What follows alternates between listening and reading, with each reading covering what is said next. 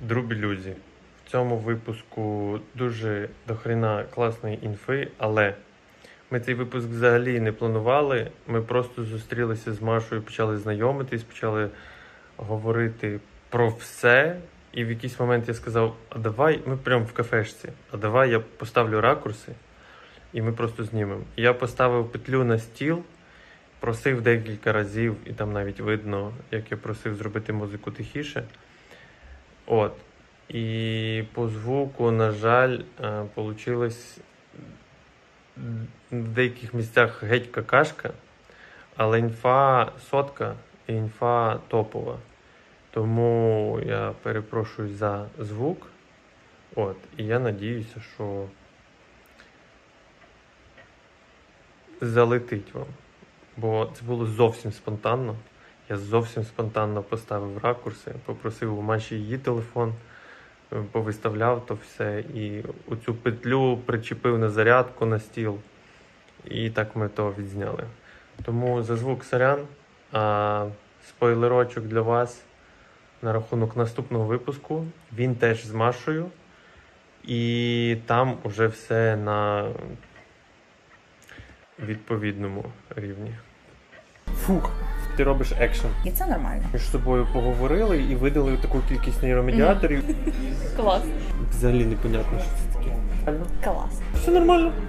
Ідіть нахуй звідси.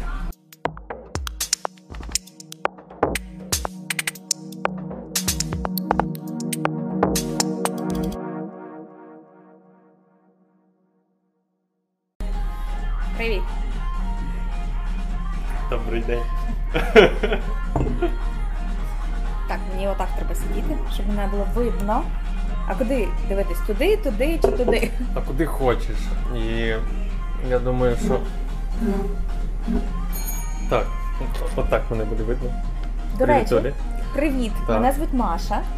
І ми сьогодні познайомились. Я чула багато, дивилась багато підкастів, і я захотіла познайомитись, тому я написала тобі, і я дуже зраділа, коли ти мені відповів.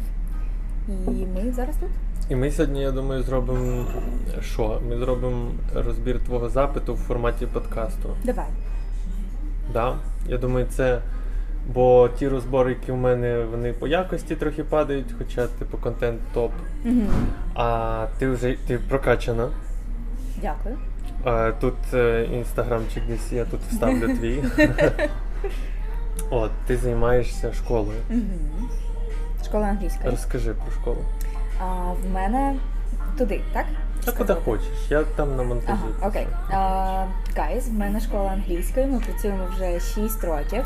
Я у дитинстві жила у США, тому привезла цю класну американську вимову, і я з радістю поділюсь з вами цією вимовою. До речі, це мій перший подкаст українською, бо я з Харкова, і тому мені трошечки важко ще розмовляти українською, напевно, це не дуже видно, але я підбираю слова. Тому, будь ласка, відноситись без хейту, я намагаюсь і я вчусь, і це нормально. Помилки – це нормально. Я завжди це кажу на наших заняттях, бо без того, що ми робимо помилки, ми ж не можемо рости. Так. Я можу навіть по нейробіології розказати, давай, чого так. Бо взагалі навчання – це корекція кількості нейромедіатора, який один нейрон видає. Mm-hmm. І помилка – це різниця того нейромедіатора, який видає, до того... Коротше, коли ти щось робиш, то це якась кількість нейромедіаторів, от всі нейрончики так собі між собою поговорили і видали таку кількість нейромедіаторів, і воно пішло по нервовій системі, ти робиш екшен. Після цього, якщо ти зробив помилку, ти подивився, як правильно, у тебе з'являється така умовно-математична різниця. Mm-hmm. Ця різниця... Різниця потенціалів, так? Якась? Не зовсім потенціалів, різниця між тим, як ти зробив, і тим, як правильно, або тим, як ти хотів. Правильно будемо говорити це, що правильно не якесь абстрактне там, чи соціальне, а правильно це то, якої цілі ти в ідеалі хотів би досягти. І ось ця різниця потрапляє в когнітивну систему і до кожного нейрона. І тоді нейрон коректує рівно навіть не на цю різницю, а трошки менше, ніж на цю різницю завжди. Щоб зробити на наступний раз краще. Чого не на всю різницю? Тому що якщо б на всю різницю, то тоді ми можемо впасти в крайність, і це називається умовне таке заучування. Коли ти, знаєш, коли ти їдеш на велику і падаєш на правий бік, і насправді часто так і буває. Ти сильніше на лівий бік, ти починаєш падати на лівий бік. І щоб цього не було, корекція не на всю амплітуду йде, а з якимось коефіцієнтом. Прикольно. От. І в мене є питання. І чого важливо саме помилятися, чого саме важливо починати робити так, як можеш. Бо тому що корекція і навчання, це саме навчання, це і є корекція. А корекція, і неможливо знати, наскільки ти маєш зробити цю корекцію нейромедіатора, якщо ти не зробив першого екшена. Якщо ти зразу береш як правильно, а ти не знаєш, як ти це зробив, то нема що від чого віднімати. І неможливе навчання. Неможливе навчання, бо навчання – це інтеграція корекції під час сну. Тобто треба ще спати. Треба ще спати. Дивись, коли ти щось навчаєшся сьогодні, що до того, як ти заснула, є ще одні нейрони, які відповідають за регуляцію цієї кількості нейромедіатора, який нейрон передає іншому нейрону. І вони цю помилку, якби оцю різницю, цю помилку один з одним шерять. І кожен коректує собі свою кількість нейромедіатора на той відсоток. Прикольно. А коли ти, не помилився, то нема що. Що шерити? Нема що шерити, бо шерять саме різницю між тим, як ти зробив. Тому важливо навіть помилятися. Важливо йти в досвід. І отут в мене питання, бо в школах, в наших загальних школах, дуже багато сорому пов'язаного з помилками. Типу, ти там зробив помилку, і я з цим борюсь кожного дня з нашими студентами, бо вони приходять і вони бояться пробувати, бо в них є цей негативний досвід, бо колись в школі вони щось зробили, весь клас там посміявся, і вчителька сказала, ти там неадекват чи щось таке. А ще оця штука, коли ти тільки пробуєш, а тебе вже визивають до дошки на оцінку, на оцінку, і це ненормально. Але чи можливо навчання з соромом? Чи сумісне воно? Це нормально? Типу сумісне це слово? Знаєш, коли люди почали знайомитись з цією нейромедіаторною системою, вони зрозуміли, що є позитивне і негативне підкріплення. І вони негативне підкріплення якби підсилюють. Ілюзорно вважаючи, що це швидше приведе до цієї корекції. Чому ілюзорно? Бо важливо, щоб корекція відбулася саме на оцей приклад настільки. Коли ти його підсилюєш, корекція може бути неадекватна, бо вона завелика. Буде перегиб в іншу сторону. Плюс ще є, коли негативний якийсь досвід є, негативне закріплення, воно тоді асоціація будується не тільки з навчанням предмету, а з навчанням як самим абстрактним поняттям. Тому багато людей можуть тобі сказати, що вони не люблять вчитися. Бо в них воно асоціюється з такою їбалою. З білью. Так, з болем.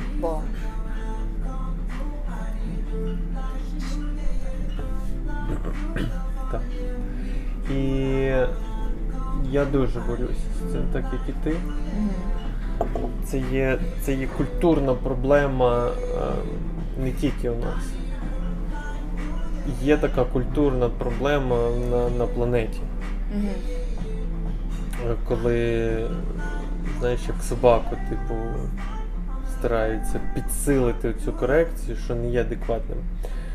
Як підсилювати адекватно цю корекцію? Кількістю повторів помилок. І тоді от цей баланс знаходить. Кожний нейрончик знаходить свій баланс. Прикольно. А що робиться, коли є оце позитивне підкріплення? Підбадьорювання? О, а ти мені знаєш, що нагадала, як євреї вчать дітей? Yeah. Чого євреїв, більшість євреїв, вони успішні, вони багаті. Yeah, євреї багаті. Тому що у нас, наприклад, якщо ти робиш там, у тебе є 10 прикладів, і ти 9 разів помилився, і на 10-й нормально зробив. У нас фокус на цих 9 разів. То, що я казав, спочатку підсилення талантів, спочатку підсилення сильного, а тоді вже ти рухаєшся далі. Єврей скаже, це все неправильно, а отут ти зробив правильно. Клас. Позитивне підкріплення. Коли позитивне підкріплення відбувається, то спочатку, поки ти не поспала, у тебе підключається ще один нейрон, який регулює нейромедіатори. От є активуючий нейрон, є той, хто приймає типу нейромедіатор. І під'єднюється ще один, який коректує. Там не зовсім нейрон, але такий механізм корекції.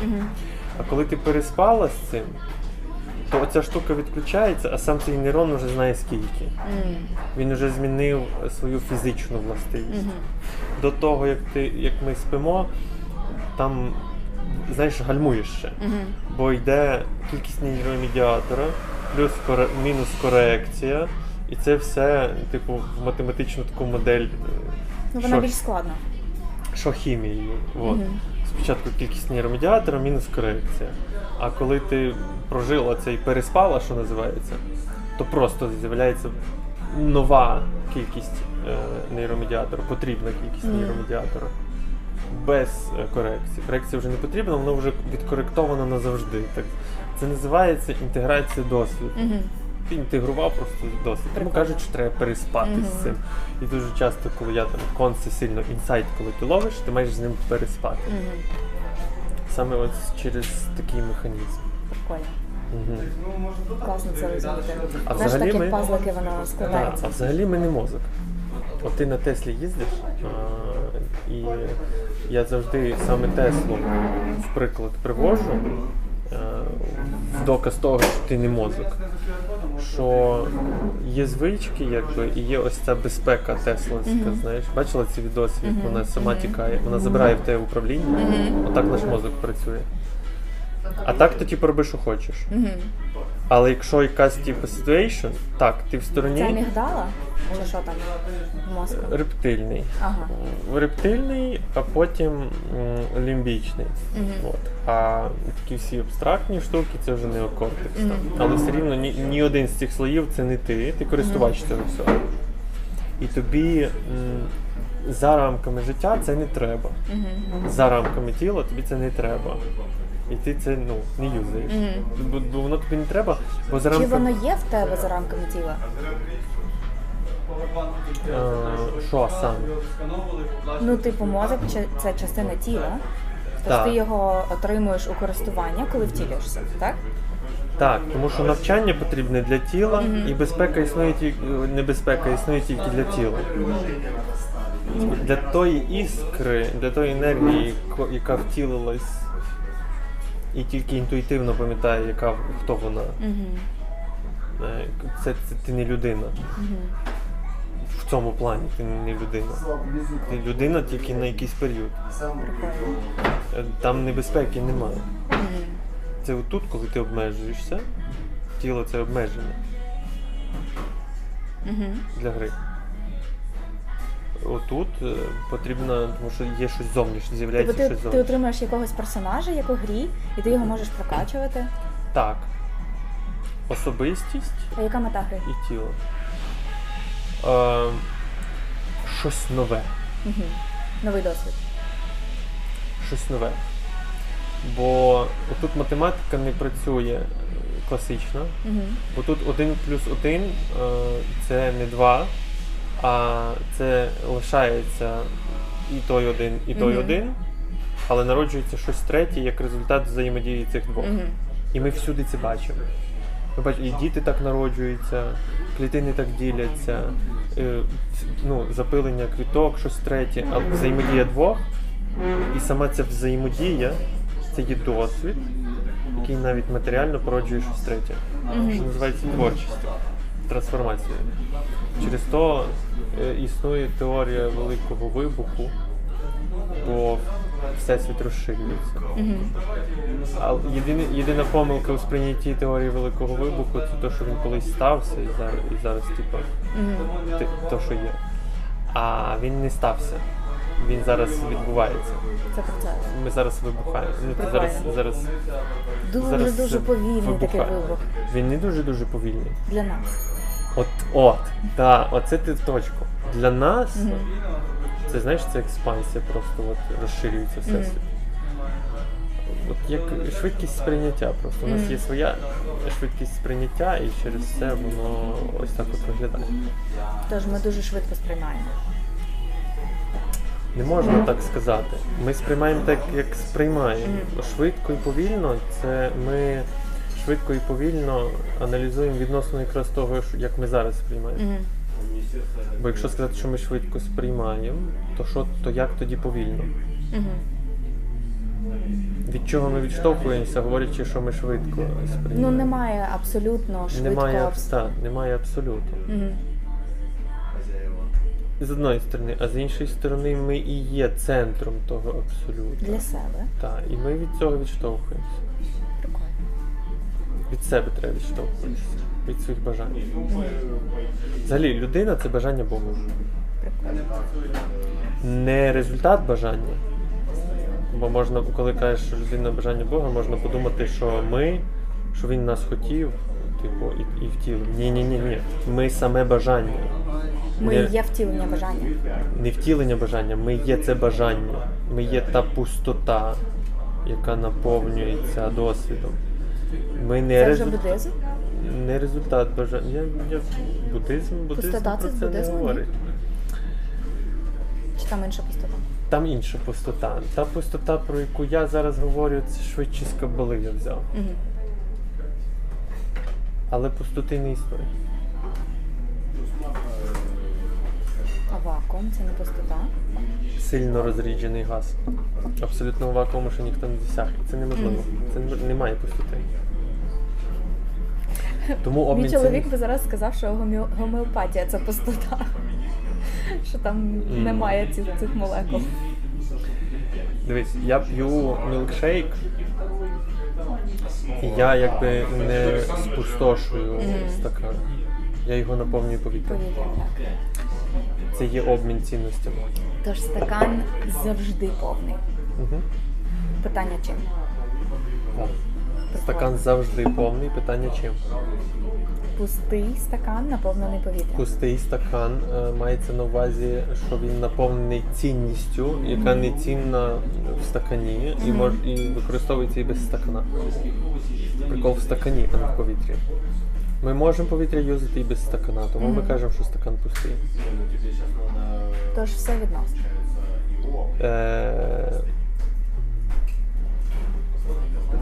Якщо ми накриємо цей стакан і перенесемо його десь в космос, і там людині потрібно буде повітря, то цей стакан стане повний для нього. Так, і в цьому плані відносно тебе, відносно твоїх бажань. Тому я і кажу, що ти є бажання Бога. Ти є потреба. Де коннекшн? Коннекшн між чим? Між тим, що в мене є бажання, і між тим, що я бажання Бога. Ну і ти. У тебе є бажання. Це і є бажання Бога. Не можна розділяти себе і Бога. Тобто ми всі частини. Я називаю це всесвітом, якщо чесно. Всесвіт, так. Я не люблю теж слово Бог. Бо якось люди думають, що це дідусь, який сидить там десь на... Так. Нема Бога, є всесвіт. Всесвіт живий. І всесвіт... Мені подобається слово всесвіт російською, бо там це вона. Вселенна. Але мені здається, що це безголе. Українською так само вселенна. Так? Вселенна — українське слово повноцінне. Так. Угу. Так що всесвіт, вселенна, да. Багата мова. І без того. Так. Домовились. Тому так, так. І щодо навчання. Це такий класний кейс. От я не знала, що є таке слово. Чекай. Хай вони поперемалують те, що вони там перемалують. Мені здається, що вони будуть так далі перемалювати. Давай, кажи. Такий прикольний кейс, бо я не знала, що є слово «вселенна», і тому я, типу, обмежила українську. Хоча це мій мозок обмежений, а не українська. Ми ніколи не знаємо, що ми не знаємо. Угу. Ми ніколи не знаємо. Це синдром Данінга-Крюгера? Ні, Данінг-Крюгер більше говорить про те, що тобі здається, що ти компетентний в тому, в чому ти не компетентний, через те, що ти знаєш замало. Ну, тож ти не розумієш, наскільки ти некомпетентний, чи там не то. Так, так, але типу, це все рівно, що ти, не знаючи слова «вселенна», сказала, що я знаю всі синоніми слова «всесвіт». А я навіть не знала, що це є. Які описують світ, так. Це, типу, швидше. Хоча Данінга-Крюгера по відношенню до мови не дуже він, як це? Ну, до викладачів воно... Практично пристосувальні, а це більше до таких точних наук, де можна поставити експеримент. А ти вважаєш, що в мові не можна поставити експеримент? Можна, але ми про мову можемо домовитися. Угу. А про фізичні властивості світу ми не можемо домовитися. Ми можемо домовитися про інтерпретацію, але закони від нас не залежать. От, через то Данінг-Крюгер він більше про те, що закони, в які ми всередині світу опинилися, а мова, вона створена нами, і через те, що вона створена нами, ми можемо зараз з тобою домовитися про якісь свої слова і ними оперувати. А в школі ми просто вивчаємо слова, про які домовились, ну, постулюється так, що це домовилась більшість.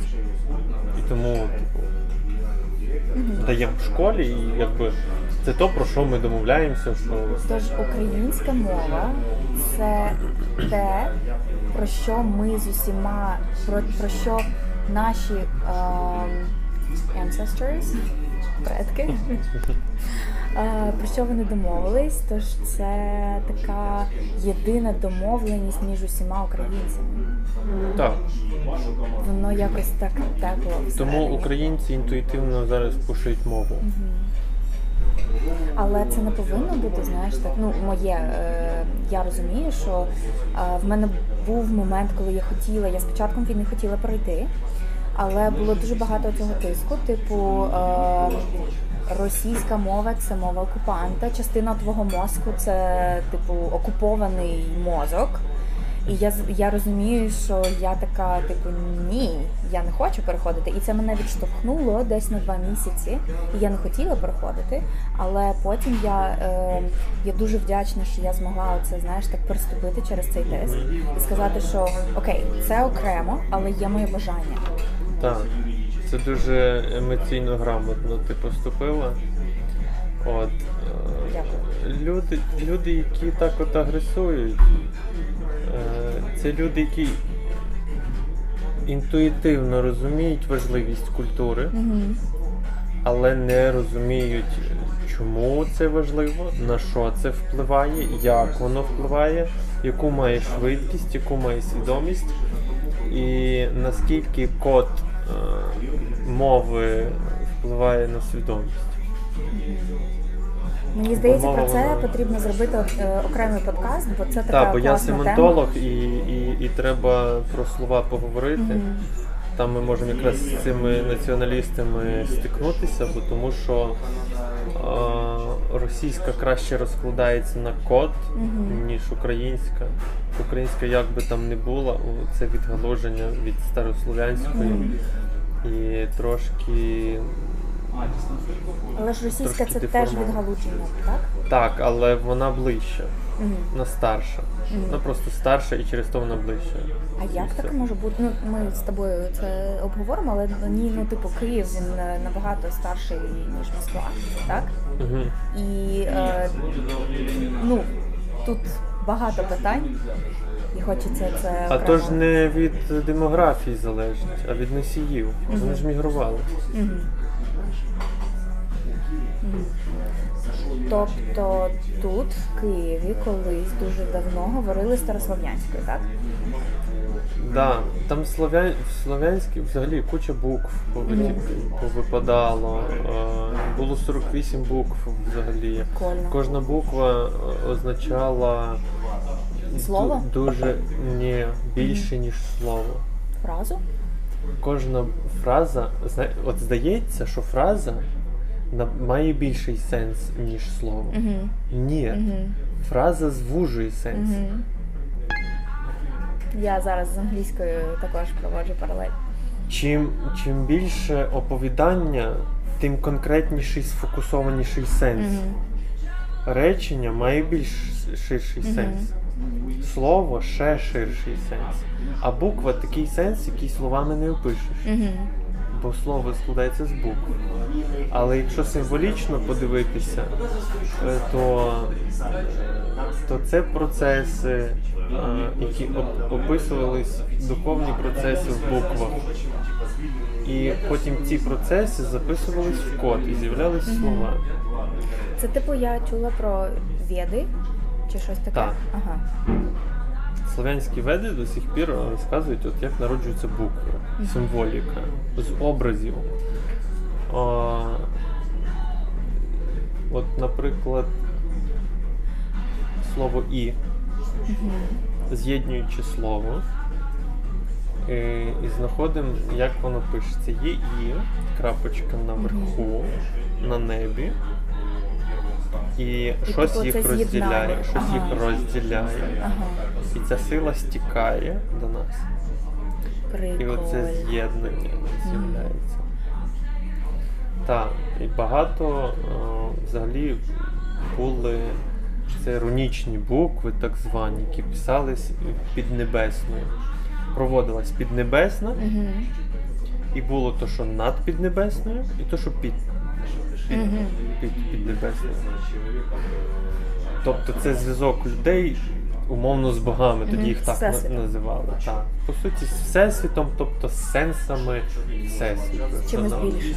Що нам не осяжно. Прикольно. Але чому ми маємо відповідати? Бо ну так як, знаєш, клітинам нашого тіла не осяжне, що ми тут робимо. Ну зараз розкажи, типу, клітині моєї шкіри, що ми зараз подкаст. Ні. Але вона приймає участь. Вона приймає участь, вона довіряє, і вона якби, знаєш, живе таке життя, ніби вона принесла, а вона дійсно так і зробила, клятву служити. Тобі. Так, який би в мене намір не був. Але вона навіть не знає про це. А оце не факт. Бо ми не можемо поспілкуватися. Ми можемо спілкуватися тільки з грубими клітин, коли нас щось болить, коли ми там, типу. Було б прикольно поспілкуватися зі своїми клітинами. Ну, знаєш, коли ти можливо, це інтуїція, знаєш? Це не інтуїція, це самопочуття називається. Коли в тебе будуняра, то це група клітин молиться про обезвоження. Це реально молитва. Вони благають води. Так. І це йде в інфополе, скажімо так, в інтернет нашого тіла, нервову систему, попадає як сигнал тобі в голову. А то як ти його інтерпретуєш вже і які дії виконуєш, це вже то, наскільки ти відповіла на їхні молитви, знаєш. Я от зараз думаю, що насправді ми так от всі боїмося болю, але це ж така класна річ. Так, сигнали дуже важливо розпізнавати, я цього теж навчаю. бо люди тікають від болю, а в біль треба йти. В біль треба йти. Чого люди бояться йти в біль? Тому що люди поплутали біль і страждання. Біль і страждання – це різні речі. Страждання з'являється тоді, коли ти або ігноруєш біль, або граєш проти болю. Впираєшся, типу, ні, ти не маєш мене боліти зараз. З'являється страждання тоді. Бо тому що ти йдеш в розсинхрон своїм тілом. Ну або з душею. Ну кажуть, що є душевний біль, а є фізичний біль. Да? От. А по суті це фізичний біль мається на увазі біль про внутрішній світ, а душевний про зовнішній світ. Хоча душа всередині. Та нема ніякої душі. Це концепція. Немає душі. Це концепція, щоб зручно можна було сказати. Ну тоді все концепція? Так. Але є, знаєш, абстракції, які не існують, типу душі, а є, типу, конкретні фізичні штуки, як тіло. А як ти доведеш, що її немає?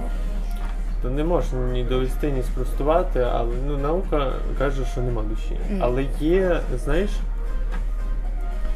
люди не звикли включати в аналіз час і періоди.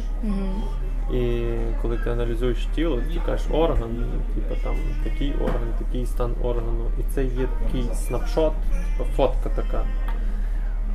А це не дуже коректно по відношенню до цього світу так сприймати будь-які речі.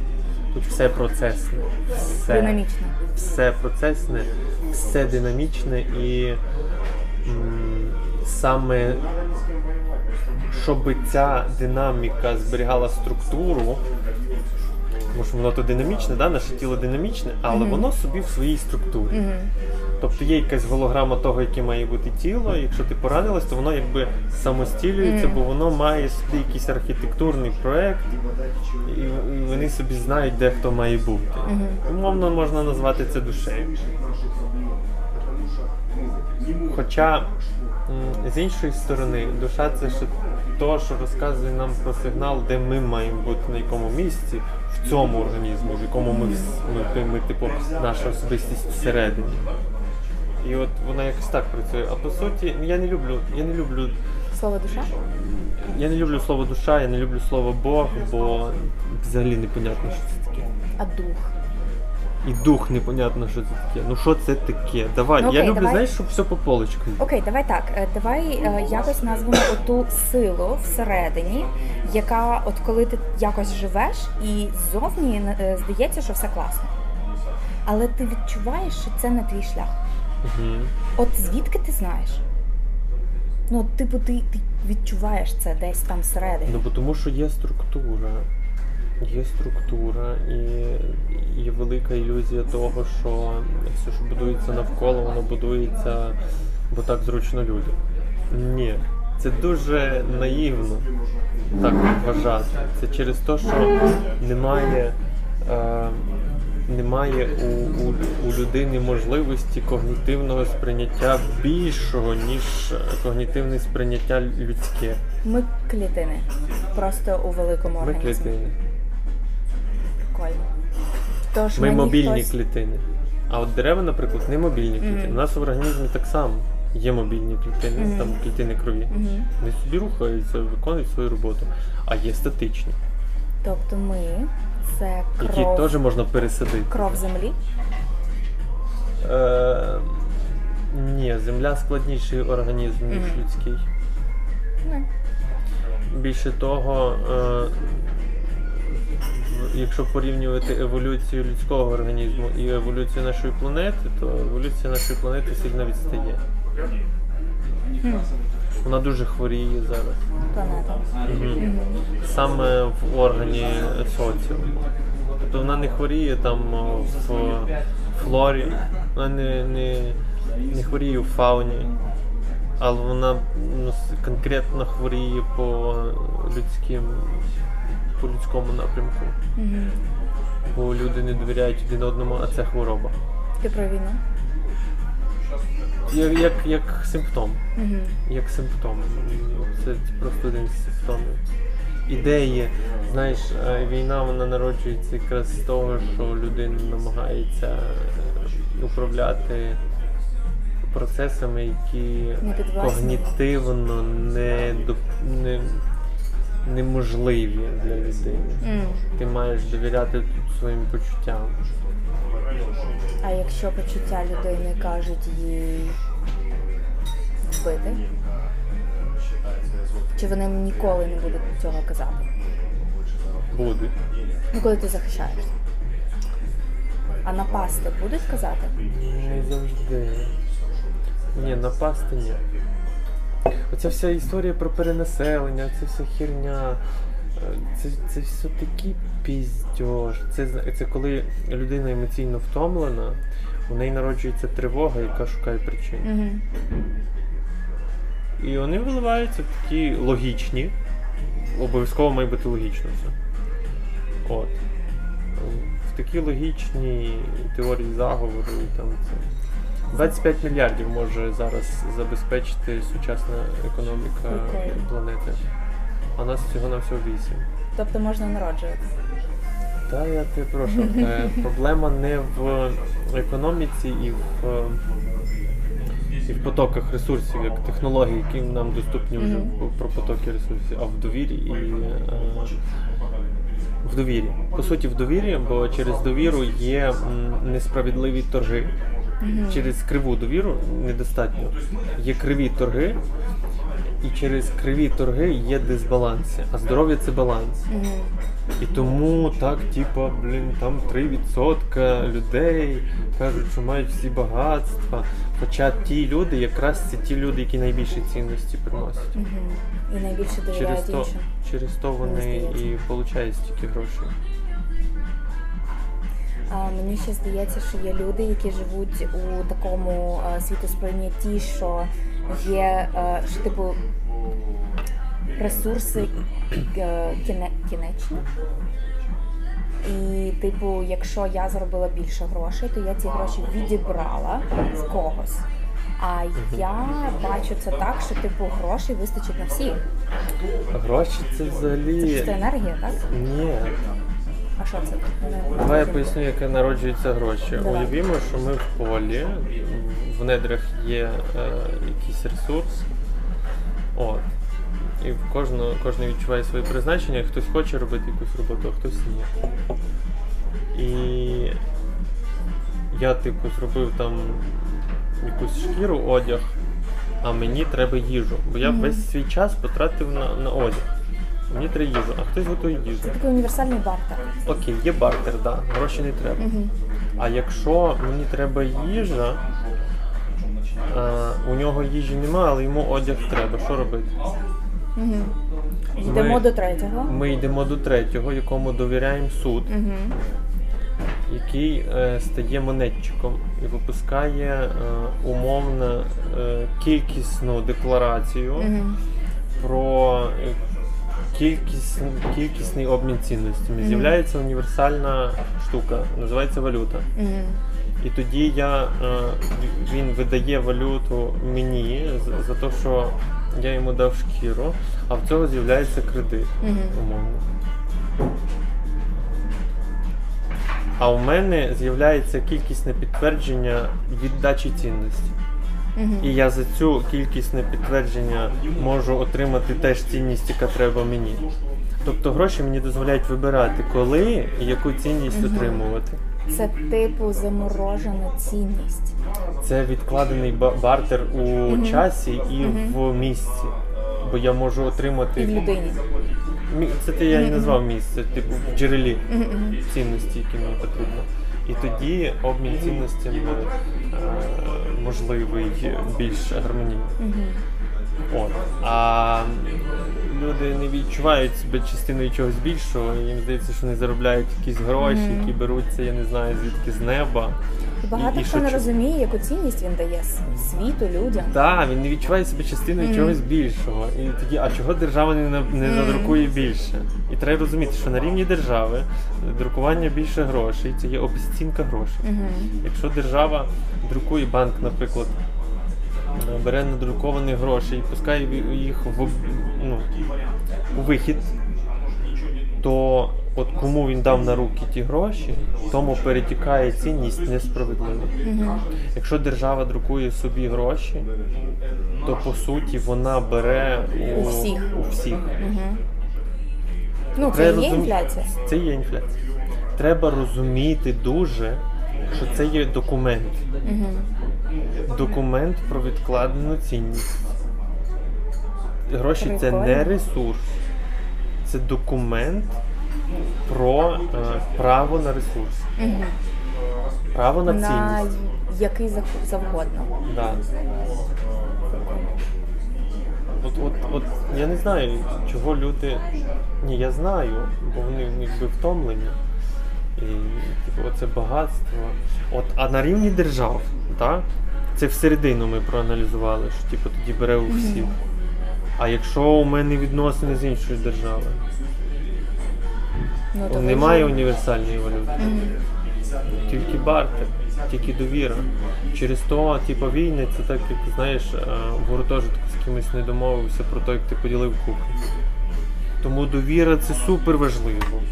Це єдине, що може врятувати планету від конфліктів. Довіра. І починати треба з довіри своїм власним відчуттям. От я тільки хотіла сказати, чи можеш ти довіряти комусь, якщо ти не довіряєш сам собі? Бо треба ж розуміти, довіряти собі це кому. Бо з'являється якась шиза, тоді типу, хто я і кому тоді я довіряю? Тобто на якихось два? Ні.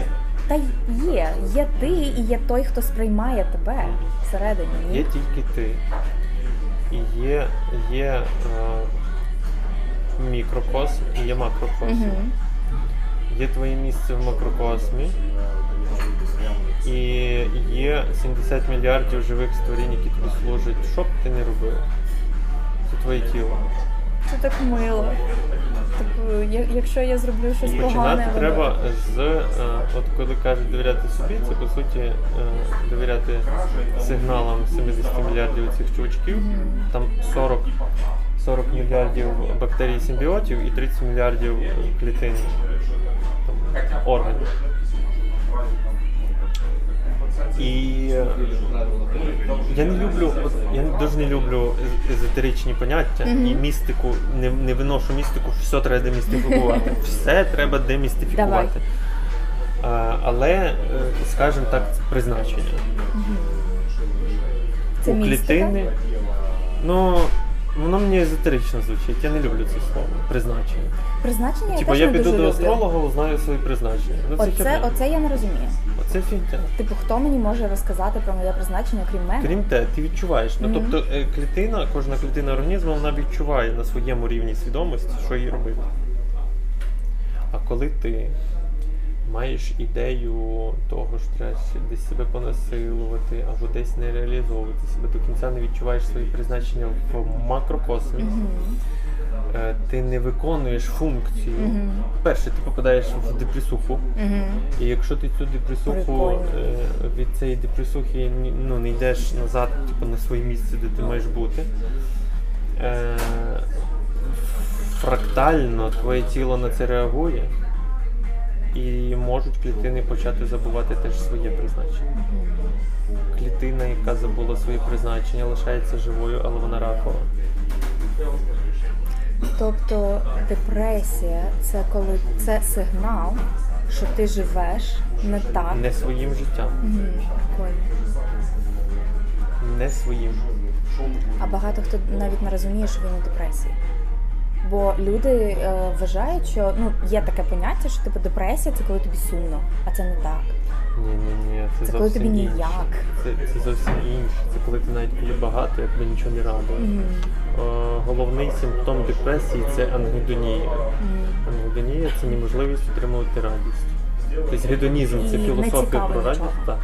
Гедонізм – це філософія про радість, про задоволення від життя, а ангедонія – це неможливість отримувати задоволення. Такий психологічний стан – це більше симптом, в якому ти, що б ти не робив, воно прісне. не так, що аж потім аж тошнити починає, бо ти тратиш зусилля на те, щоб це поїсти, якби.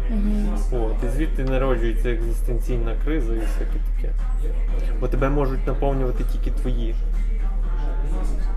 А чому нам не видають оцю книжку? Типу, що твоє, що не твоє? Бо неможливо довести.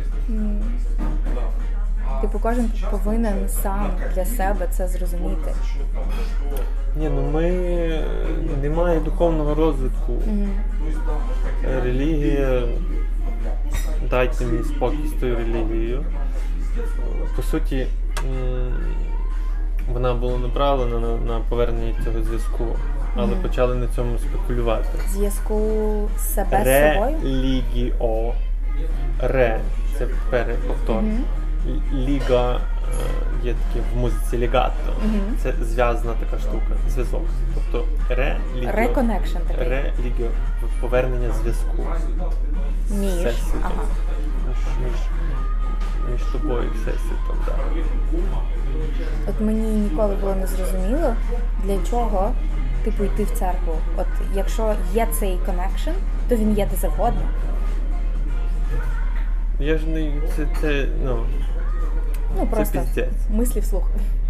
Це не треба так робити, це жахливо.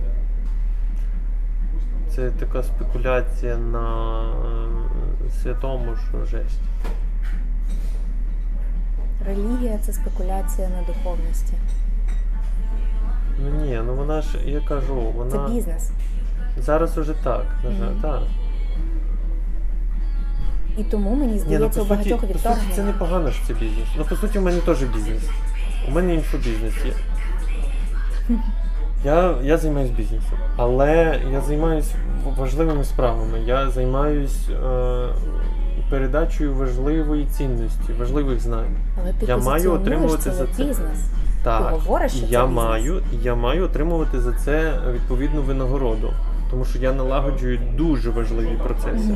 І через то в мене бізнес-коучинг виходить супер, бо це саме про це, саме про інтеграцію, скажімо, назвемо його гештальтом навіть, такого великого гештальту в соціум. Це вже робиться органом, який продукує цінність для клієнтів. Прикольно, тобто бізнес – це орган, який дає цінність. Так. Тому я би будував так політику планети, щоб президенти обов'язково були CEO, як мінімум. Прикольно. Бо це люди, які розуміють бізнес-процеси. Тобто держава – це великий бізнес-процес. Так. І коли Зеленський сказав, що я CEO своєї держави, я перестав його слухати в повній довірі. Чому? А? Чому? Чого перестав слухати? В повній довірі. Роби, все, я точно вірю, я точно знаю, що ти перестав його слухати, в повній довірі. Все, зрозуміло. В повній довірі до того, що він зробить все, що може. Бо з таким сприйняттям це не може бути краще сприйняття, як сприйняти свою державу як великий завод. От. Я би поставив всіх президентів як мінімум на CEO, а як максимум на... А якщо проаналізувати, от дивись, класні президенти, вони, давай, класний політик, президент, дай приклад, окрім Зеленського. Зеленський ще не показав себе, знаєш, і саме в такій економічній штуці, тому що прийшла ця хуйня в нашу державу. А він би показав. Причому він би показав, тому що насправді це кризовий бізнес. У нас є ресурс, але у нас кризовий бізнес, бо у нас оця цифровізація – це інтеграція технологій. А бізнесмен – це той, хто вміє класно інтегрувати технології. А от хто не вміє розвивати технології для продукування цінності і розвитку ресурсів, той захвачує ресурси чужі. Угу. Ми всі знаємо, про кого ми зараз говоримо. І, тобто, хуйло, він розуміє, що от тих ресурсів, які дала йому планета, ну, тобто, нафту, йому недостатньо. Ні-ні, у хуйла є одна велика когнітивна помилка. Що всі йому винні? Що ресурси закінчуються. Угу. Бо нафта закінчиться. Так, ресурси закінчаться в плані конкретного ресурсу. Угу. Одного. Але буде щось інше? І немає цієї далекоглядності, що а він уже й не треба буде. Він помре. Так, то планета теж помре рано чи пізно. Але це... Він помре раніше, сподіваюся. Це природній і гармонійний процес. Ну і хуйло — це відображення держави. Це не дуже сильно, так. Не дуже поміняється, але не дуже сильно. Не треба на це надіятися. От знаєш, хочеться сказати, а як так сталося, що от ми, я не говорю зараз там про братні народи чи щось таке, але ми поруч, так, і ми були у складі однієї держави, і от 30 років, от що таке, що фундаментально відрізняється, як ти це бачиш? Що нас відрізняє від як народи. Угу. Чому ми за 30 років ми вийшли на класний рівень життя, ну, доволі, так? І ми, ну, в нас багато хто навіть там англійську знає чи щось таке, і ми хочемо інтегруватись там у Європу. А в Росії, ну, за ці 30 років все, що вони хочуть, це назад. Туди, де було, типу, класно. Це ще можу сказати, що нас відрізняє, але я не розумію, чому. Я ще не зрозумів, чому. Але я точно скажу, що нас відрізняє оця от незгода на їбашення. Українець не збирається їбашити, щоб він не збирається виживати. Він хоче жити і бути екзистенційно наповненим. А росіянин, той такий... Типічний. Типовий, так. Він виживає. У нього задача вижити. У українця немає задачі вижити, тобто через то ми так воюємо. Через то ми ще й так воюємо. Тому що у нас якби гідність в пріоритеті над життям. Тобто у нас екзистенційне наповнення в пріоритеті в самому існуванні в цій формі. А у них вони дуже вчепилися за цю форму. Ми не готові жити аби як. Так. Ми краще, типу, помремо, ніж ми будемо жити от так, як вони. Круто. А вони згодні, знаєш, найбільше. Терпіти. Так, терпіли. Терпіли. В культурі. Я теж згодна на їбашинг деякий час за класний результат і за класну винагороду. Ні, це не той їбашинг. Ага. Ти говориш про натхненний їбашинг. Так. Ні, вони іменно за... Я ж підприємець. Терпілинг. Ага. За такий, знаєш, ой, бля, так тяжко, а як не тяжко, то забагато. А якщо вже аж так дохуя, то точно напиздивлюсь. Оце мені, до речі, казали у дитинстві. І... Я навіть не дуже розумію, як я відкрила бізнес, бо мені казали, що, типу, ну я розумію, що в 90-ті це, типу, такі перші бізнесмени, які там вони обезбашені були, там вони вривались, а потім вже народився нормальний бізнес.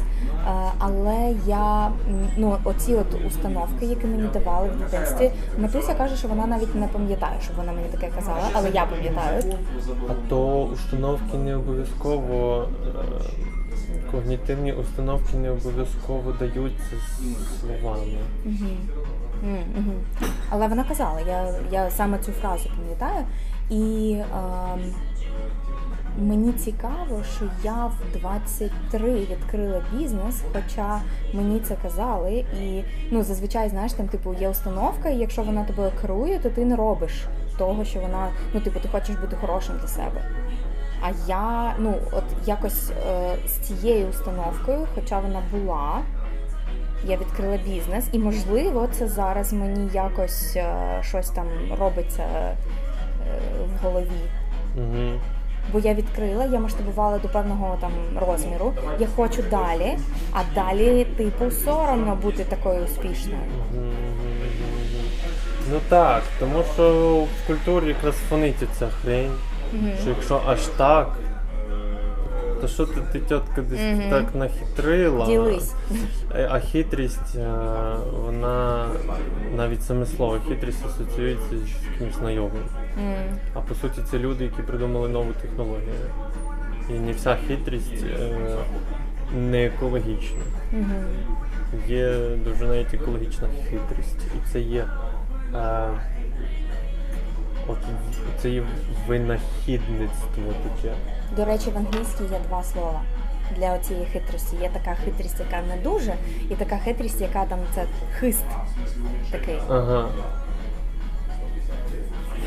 То кажи, ділись словом. Типу є там слай, це не дуже класний, це класна хитрість, і є cunning. Це типу, коли ти такий... Tricking.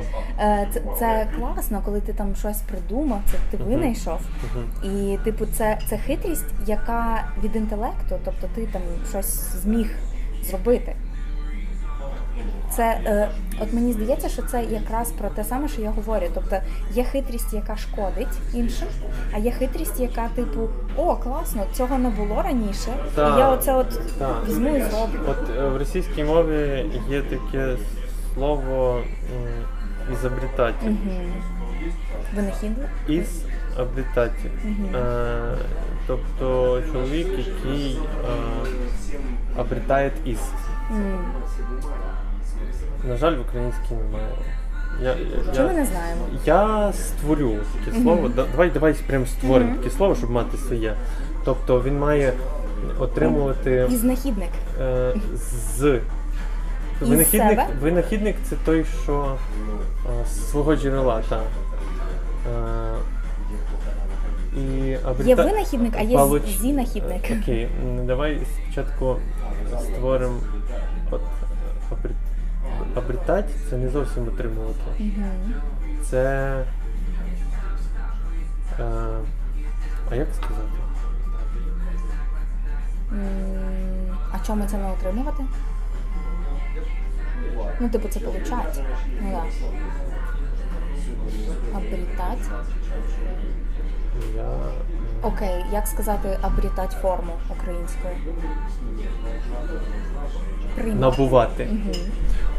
Ви набувач.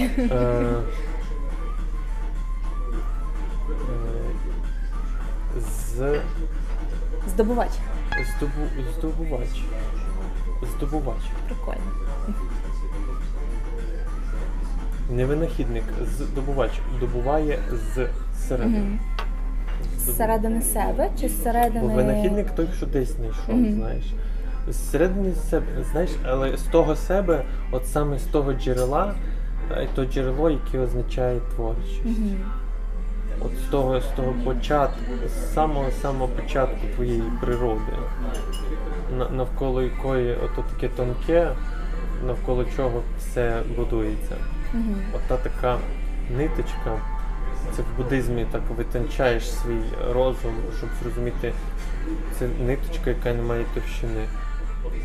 Тобто, якщо ти диск, ще є такий приклад, диск, який крутиться. Центр крутиться чи ні? Ось це є душа, вона не має товщини. Це оцей центр, який когнітивно, він складний. Це про цей стержень, який в нас, мені здається, що типу тебе життя може як завгодно, і ти можеш як завгодно, але оцей центр, він не крутиться. Або крутиться. Він типу крутиться, але типу не крутиться. Він і крутиться, і не крутиться. От в чому прикол цього центру. Через то це універсальна творча... Центр Шредінгера. Точно. Це універсальний...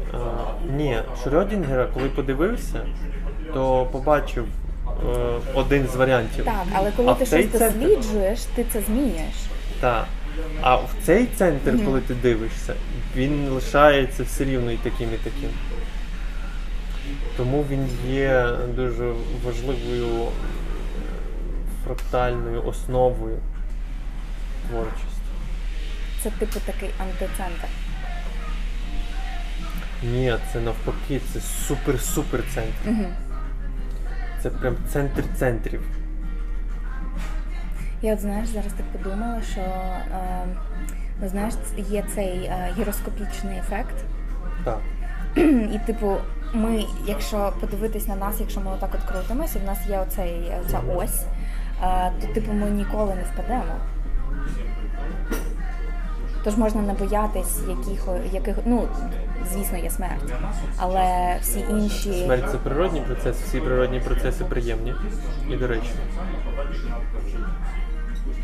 Окей. Ну я маю на увазі, що усі ці типу проблеми, які є, ну, людина сприймає, можливо, як проблеми, але ну, ми можемо знати, що ми не впадемо, бо в нас є оця... Життєві, так, але екзистенційні, це дуже важливо.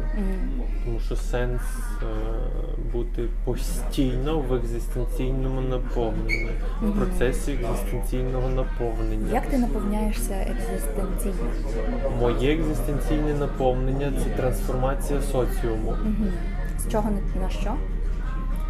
З малосвідомої особистості, яка має свої кордони навколо себе тільки, до розмивання цих кордонів в часі. При тому, що тут же я вчу їх вибудовувати в моменті.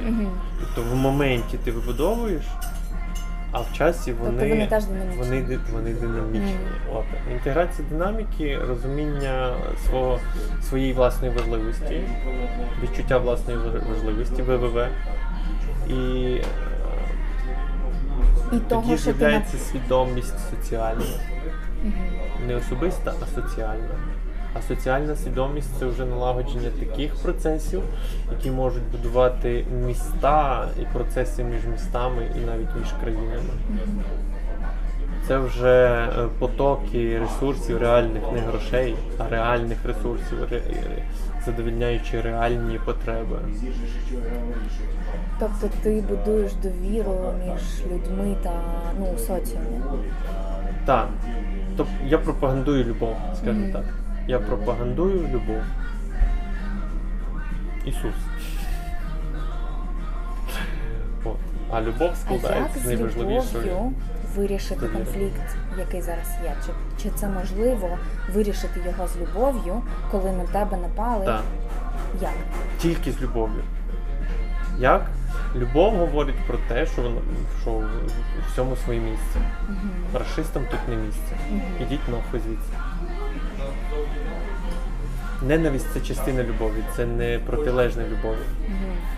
Бо ще раз, любов – це те, що розставляє все на свої місця. А рашистам тут не місце. Тобто можна вбити з любов'ю. Якби тут було місце, якби ми їх запросили. Але вони без запрошення прийшли, тому їм тут не місце. Навіть незалежно з агресії вони прийшли, чи без агресії, а вони прийшли ще й з агресією, ще й з насиллям своїм їбаним.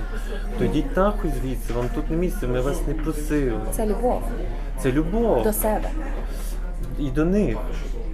Тому що кожен на своєму місці щасливий. Коли вони будуть на своєму місці, вони нещасні страшно.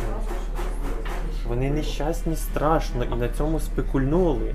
І сказали, ви нещасні і тривожні через те, що зовнішній ворог є. І от зовнішній ворог – це він.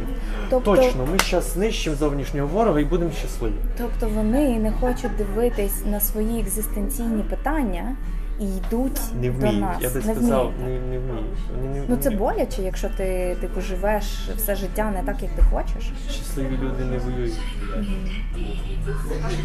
Щасливі люди не беруть зброю в руки. Ну, в агресію. В асертивність беруть, звісно. Типу, ми беремо як щасливий народ, щоб розставити все на свої місця зброю, тому що... Ну, бо ми хочемо залишати щасливими. Клин-клином, вибачте, так. От, і якщо у нас вдасться поставити їх на місце, то і вони будуть щасливі. І тоді нікуди вони не рипнуться. Нащо кудись рипатись, коли ти щасливий? Щасливими або мертвими? Чи це одне і те ж? Ну, знаєш, смерть Смерть російського солдата – це велике звільнення для нього. По суті, більша половина з них – це суїцидники. Тому це велика послуга, яку вони, значить, не прямо попросили. Тому що їх так заїбало. Тобто вони дійсно прийшли на заклання, щоб їх вбили. Ну, типу, це їх місія, грубо говоря. Вони не йшли, знаєш, вони не йшли на ризик. Їм, типу, той результат підходить. Вони заїбались, вони дуже заїбались. Ну, типу, що це за життя, якщо ти крадеш, там, я не знаю, машинку? Не наїбеш, не проживеш. Не вміють вони, бо технологія, сучасні технології потребують рівня довіри великого. Сам ти нічого не можеш аж такого зробити, то, що зараз реально треба. Тобто їм всім психотерапевтів? Знаєш, це держава людей, з дилемою ув'язаних всіх. У них всіх дилема ув'язана.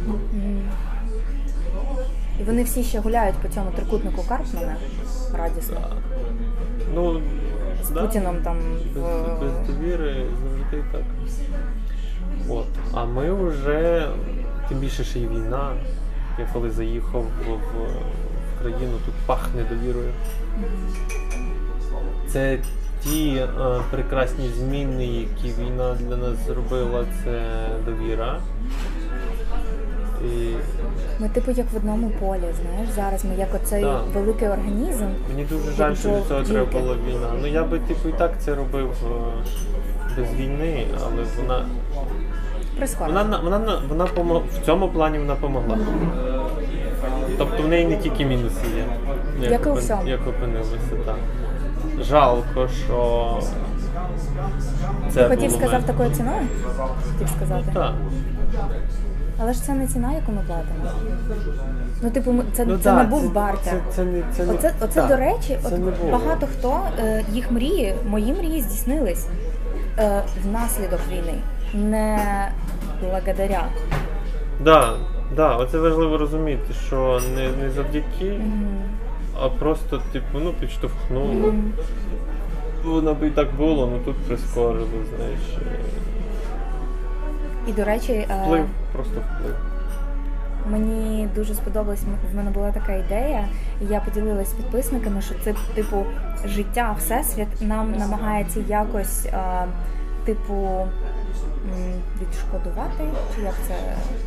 Ну, типу, компенсувати оцю херню, яка з нами сталася. І вона втілює наші бажання, вона тобі здійснює їх. Не треба так, бо це містифікує дуже процеси. Жінки таке люблять. Ми і є все. Ми це робимо зараз самі. Тобто оце не містифікує? Ні, тому що ми бачимо реальні дії нас. Ми бачимо реальні дії кожного, волонтерів, там, відношення. Це про присвоєння собі результату? Про відновлення. Це я просто схиляю до відповідальності. Бо тому що так як ти говориш, це скидання відповідальності на Бога, грубо кажучи, на всесвіт. Скидаєш відповідальність, всесвіт нам. Але ж ми і є всесвіт. Ми є всесвіт, і немає тої такої сили, яка би, типу, спостерігала ззовні і, типу, щось давала, бо якось регулювала. Це ми. Це ми. І саме на тому рівні свідомості, на якому ми є. Зверху, навіть якщо є, то немає права втручатися. Ти знаєш, що ти сказав про рівні свідомості, і мені здається, що вони дійсно є, і є люди, які... Ну, от навіть рашисти, вони на іншому рівні свідомості, і їм не зрозуміло те, що зрозуміло нам. А нам не зрозуміло те, що для них норма. Типу, ми живемо у паралельних реальностях, але ми зіткнулись, бо вони, типу, прийшли до нас. Ми живемо в одній і тій самій реальності, але хтось вміє приймати факти, а хтось ні. Хтось вміє, комусь вистачає сміливості складати пазлик таким, який він має бути, а не підрізати пазлинки, щоб вони влазили так, щоб швидше зібрати. Крива картина світу. Але світ той самий. І світ взагалі один. Він один. Прикольно.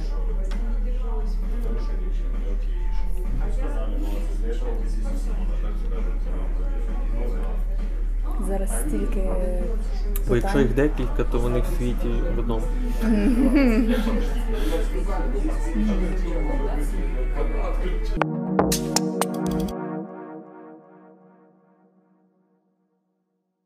Давай тоді поговоримо про те, що я хотіла сказати. Так, зараз, з чого почати? Я вийшла на певний фінансовий рівень. Він для мене... Дивись, було так, ми відкрили бізнес і пішли вгору. І було дуже класно. І було так класно, що я навіть не була готова. Потім прийшов ковід і стало зовсім не класно. І отак от воно було не класно, а потім... Ти говориш про школу. Так, я говорю про школу. Я говорю про фінансову частину школи, бо, навчання було класне, і воно тільки... Розуміти, що за бізнес. По суті, інфобізнес.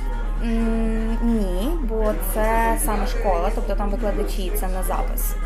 Це реальні заняття. Але це все рівно інформація. Окей. Навичка.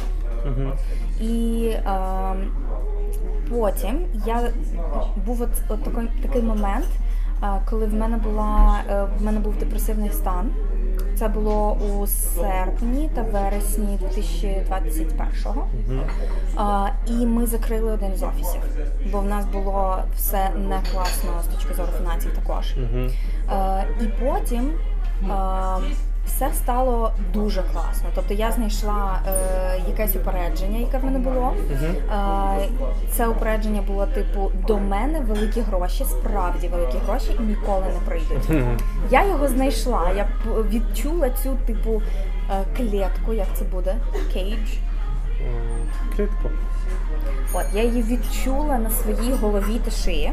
Я її типу розібрала руками. Уявила. Я потім замовила келих просеко, бо це потрібно було відсвяткувати. І пішло все вгору, типу, на рівень доковідний. Отак от за один місяць. І я розумію, що це працює. Типу, ти знаходиш отаку от якусь одну думку, яка тебе стримує. І потім стало класно, ще ліпше. І потім війна. І, звісно, був капець. Зараз ми потроху виходимо на нормальний рівень. В мене, коли я розмовляю українською, сорі, мікрофон. В мене, коли я розмовляю українською, в мене лізуть англійські слова. Тому буде цікаво це продивитись, можливо, це буде. І, типу, я розумію, що можуть бути ще такі думки, які мене... стримують і які мені не дозволяють. В мене є класні ідеї бізнесів, які я вже зараз можу відкрити і заробляти більше грошей, але я цього не роблю. Це один. І, я стримувала свій бізнес, я не брала, наприклад, управляючого директора, щоб звільнити свій час. Я себе, я стримувала себе фінансово, і я зрозуміла, що це може бути пов'язано з тим, що мені соромно бути більше успішною.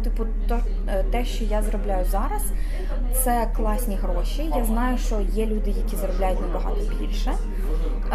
І я розумію, що тих, хто заробляє набагато більше, їх не так багато. І, або я їх не знаю. Так. І я ще розумію, що може бути оцей момент пов'язаний з батьками, бо вони, вони класно доволі заробляють, але це менше, ніж заробляю я. І є отакий сором бути набагато більш успішною, ніж батьки. Бо, вони сором будуть... перед батьками, по суті. І не тільки. Перед тим ще. От мені якось здається, знаєш, такий наратив, що якщо я буду багато заробляти і буду це показувати, транслювати, то люди, вони будуть, можливо, заздрити, можливо, вони будуть мене засуджувати. І, типу, вони не будуть купляти мої продукти. Стій. По-перше, абсолютизми зразу. Зразу звертаю увагу на свої абсолютизми. Люди будуть. Будуть. Але не всі. Скільки їх буде? Скільки заздрісників буде?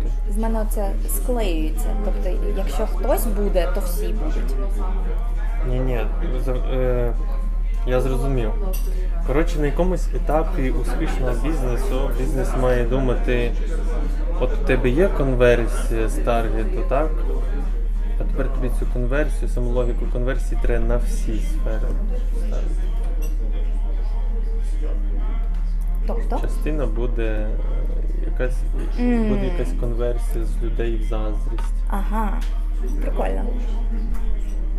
Тобто буде конверсія з... Розумієш, знаєш, що б ти сталося? Тобі достатньо грошей. Так, сталося. Я хочу більше. Так, але тобі їх стало достатньо. Ну, типу, good enough, так? Так. І тепер, коли тобі стало їх достатньо, у тебе мозок...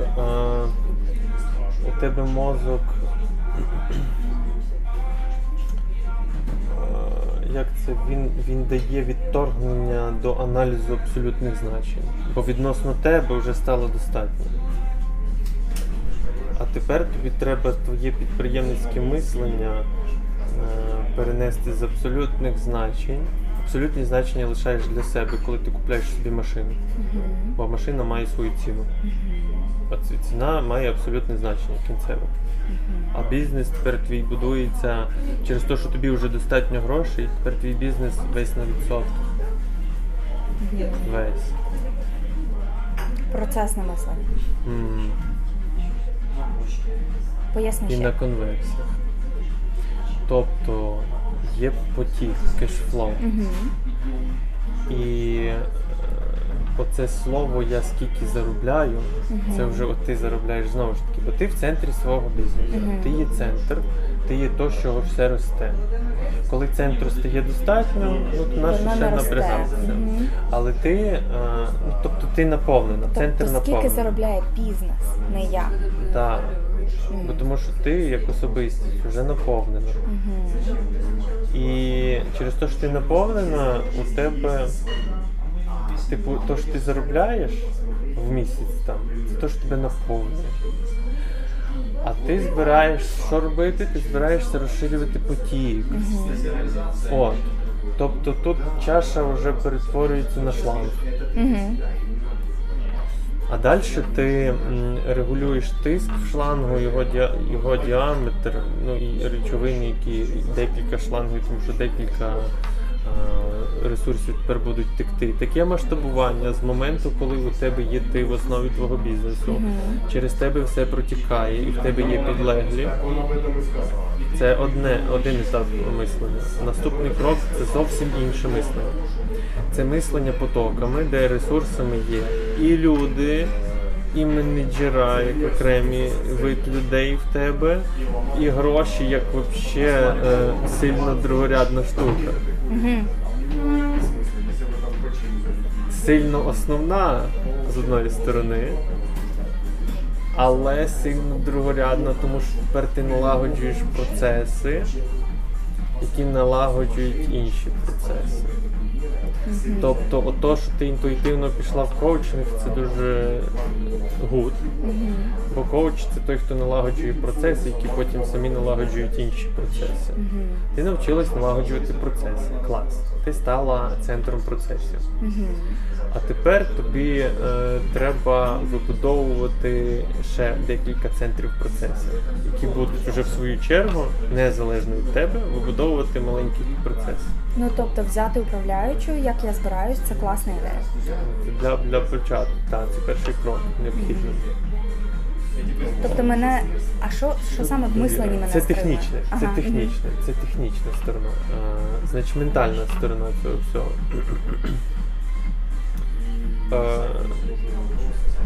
сором – це почуття, яке направлене на внутрішню трансформацію.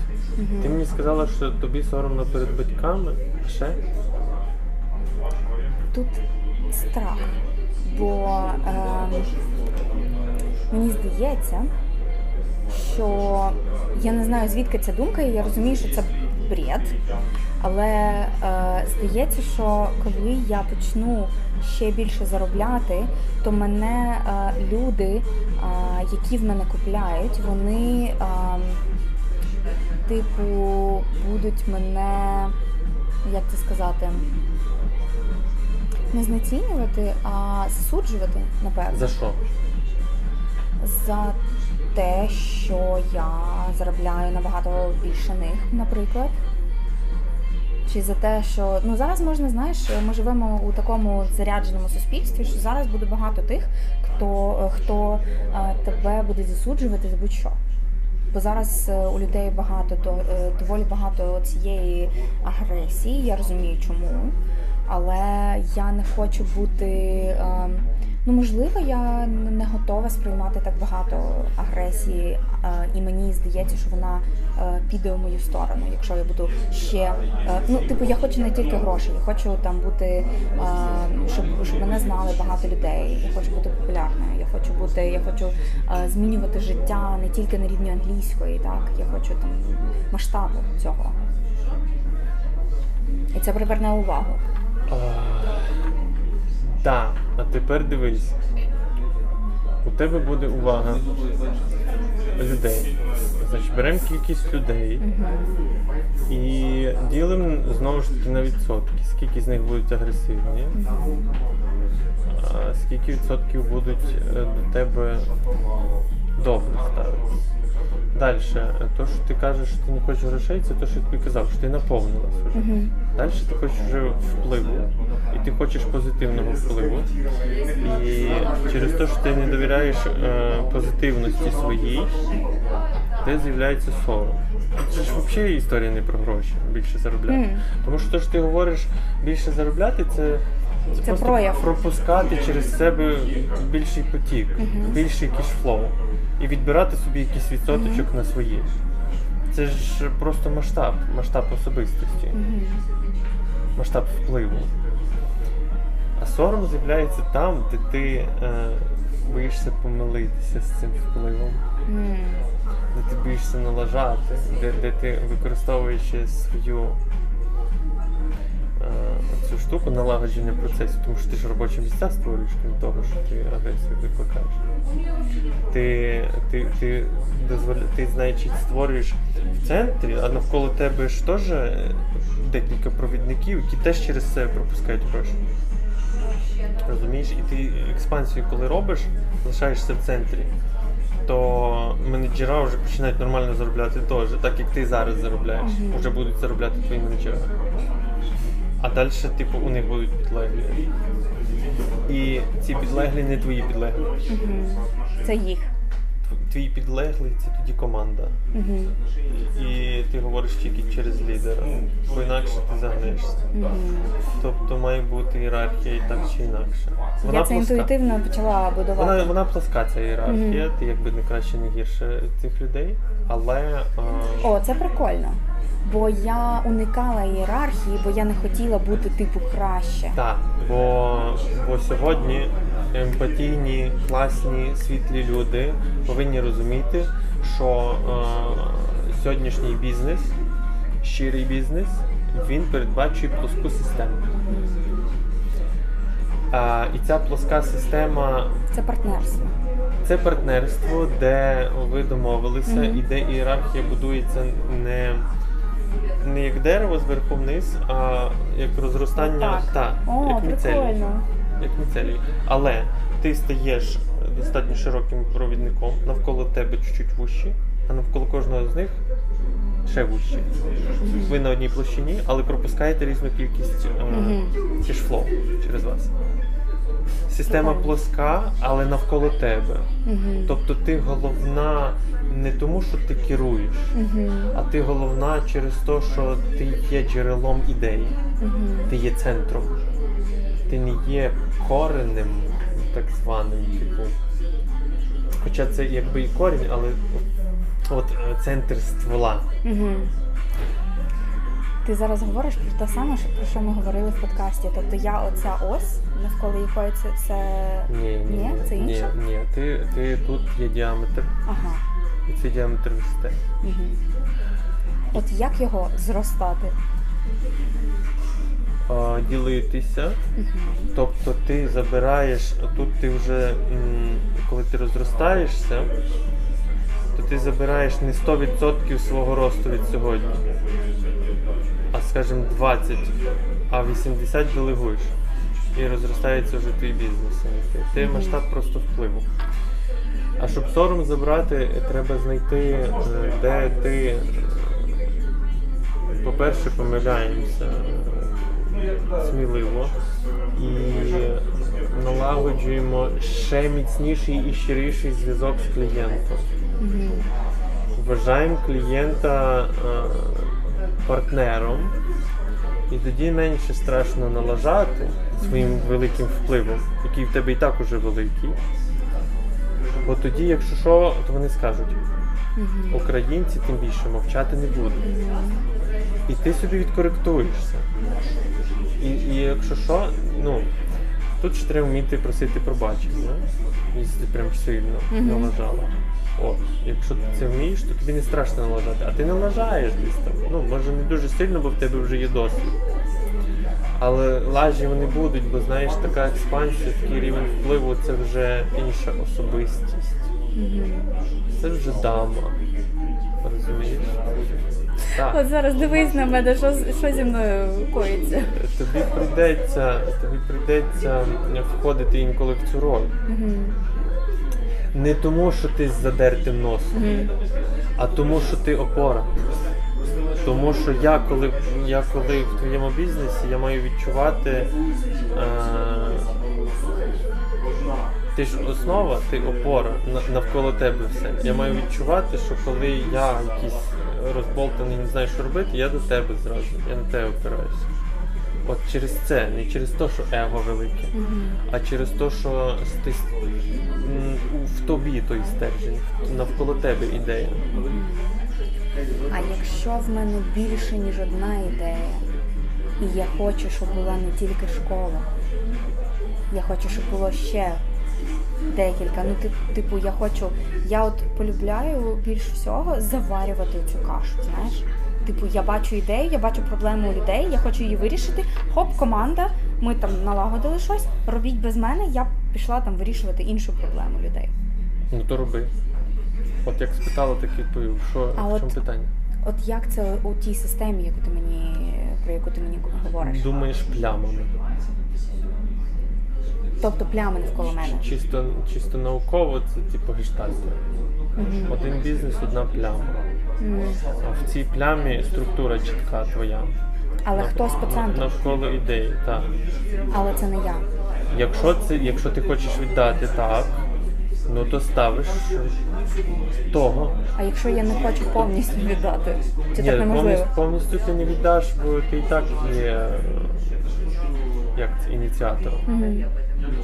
Знаєш, це такі плями в одній єдиній твоїй плямі. От як мені стати більшою плямою? От знаєш, як мені... Типу, я готова. От я недавно була теж на коуч-сесії, я сказала, що я, типу, втілюю тільки десь 5% мого потенціалу. Тобто я відчуваю, що я хочу... В моменті? Чи потенційно в часі? Зараз я відкрита, реально втілила 5%. Тобто я можу бути там в 20 разів більшою. Але щось мене стримує. Це сором? Ну, сором ти озвучила, а в мене питання для тебе, для чого тобі ставати більшою плямою? Бо хочеться... Ну, типу, оцей потенціал, він на мене давить зсередини. Ну, типу, я хочу його реалізувати. Це понятно. Для чого? Для чого реалізувати? Ну тобто, що я шукаю мету, намір. Місію. Я от сьогодні, мені здається, що я коли до тебе їхала, я знайшла нарешті відповідь. Колись я собі говорила, що я просто хочу робити життя людей більш цікавим. Потім я зрозуміла, що я хочу допомагати людям жити за їх правилами. А от сьогодні це в мене вилилося те, що я хочу допомагати людям жити. Саме не просто існувати, а от жити наповну. Екзистенційна історія. Так, і я хочу, щоб люди, от знаєш, жили із-за всіх сил. Своє життя. Бо можна жити, і це буде не то, як ти хочеш жити насправді, але ти там нахватався якихось ідей, типу от в Інстаграмі живуть так, і це класно. Ти такий, ну, буду так жити, але можливо це не те, що ти хочеш. Ну, з того, що я бачу, як ти ведеш свій інст, ти досить відкрита. Тобі щирості хватає. Візя це фактично визнання позову було написано. Окей. Ти розумієш, що ти станеш лідером думок, так?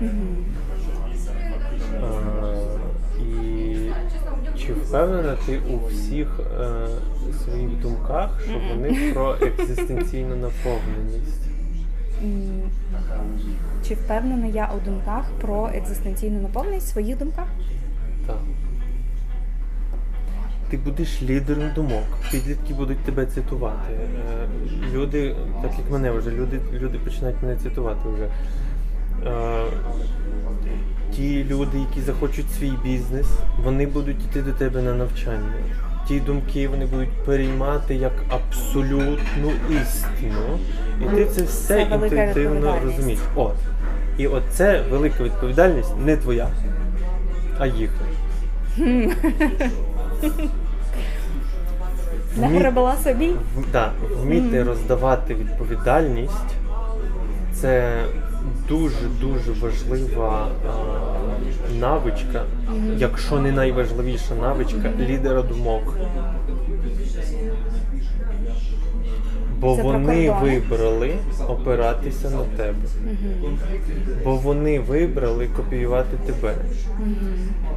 Що важливо? Як роздати цю відповідальність, щоб, бо ти знаєш, що вони будуть співати. Словами через рот? Тобі треба показувати свої проблеми, щоб вони тебе не ідеалізували. Щоб вони не зробили тебе авторитетом, місією, гуру. Щоб не було хила. Що ти людина, да, ти бізнесмен, в тебе великий рівень впливу, да? Але ти така ж людина, теж прощупуєш зараз нову сферу для себе, або новіше, більше сфери, бо ти розширюєш експансію, і ти йдеш в невідоме знову. І там будуть лажі.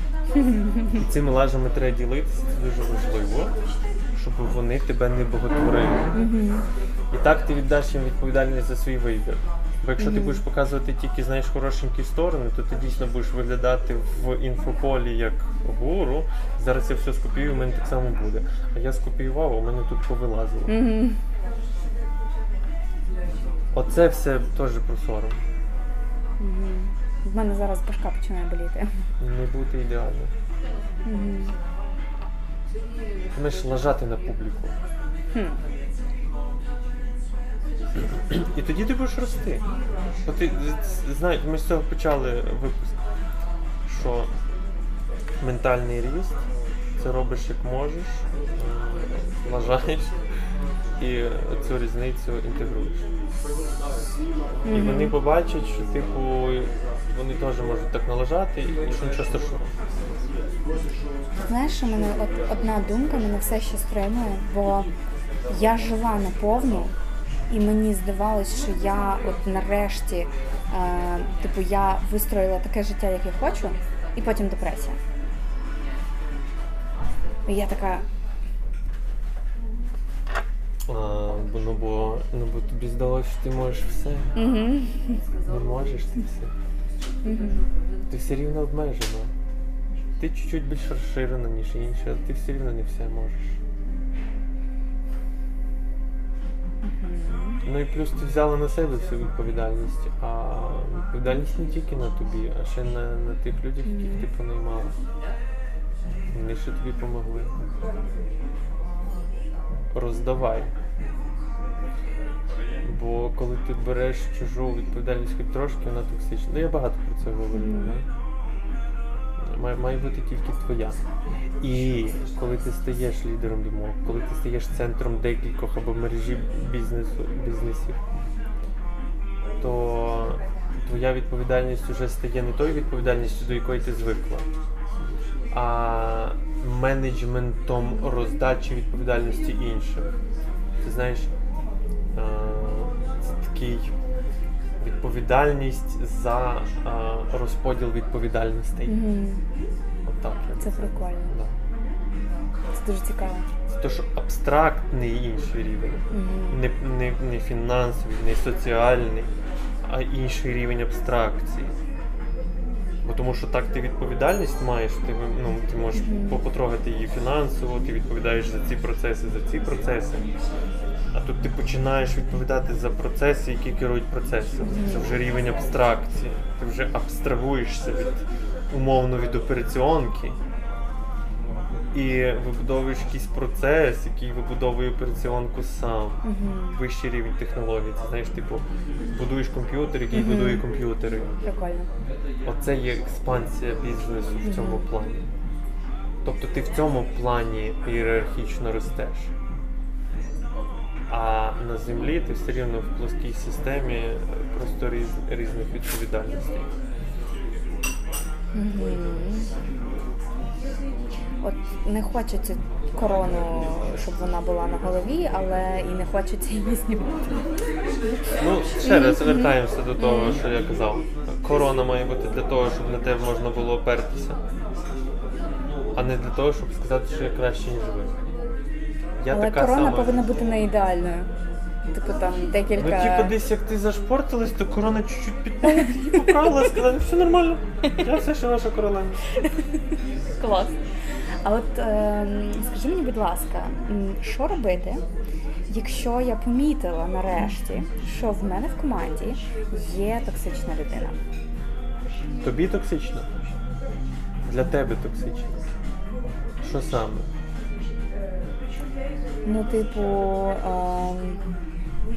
Неекологічне ставлення, пошук винуватих, і це я часто. Так, тобі вертається щось відповідальність, окей, але ти їй казала, що тобі не подобається? Так. І що вона сказала? Це було декілька років, це було, напевно, рік десь тому. Це звинувачення мене. У людини є якась картина світу, вона свою роботу робить класно, з продуктивної точки зору. Я вважала, що це проблема у спілкуванні тільки зі мною, але я бачу, і мені здається, що у цієї людини в неї є розуміння, скільки може заробляти хто. І я в її цієї ієрархії не повинна заробляти так багато. Вона розуміє, що вона робить багато, і, можливо, я навіть роблю менше, у часах. Так? Ігнорування технологій? Можливо.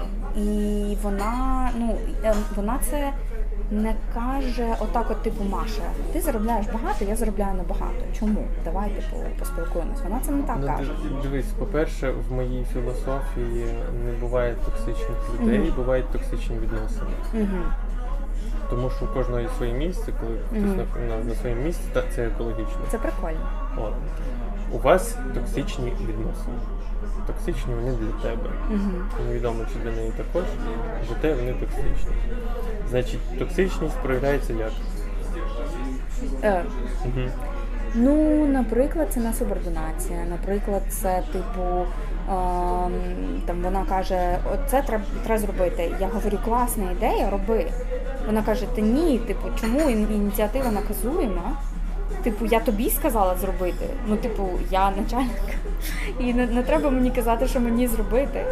Ми можемо це обговорити, але якщо це щось, що може зробити ця людина, не я, І це класна ідея. Я їй говорю, окей, я втілюй це, я готова, щоб ти свій робочий час на це виділила. Клас. Що тобі тут не подобається? Мені не подобається звинувачення. Мене. Я не чую звинувачення. Я чую, що тобі кинули ідею, а ти неблагодарна. Вона не сказала, що я хочу це зробити, вона тобі підкинула ідею. Я сказала, що класна ідея, супер. Все.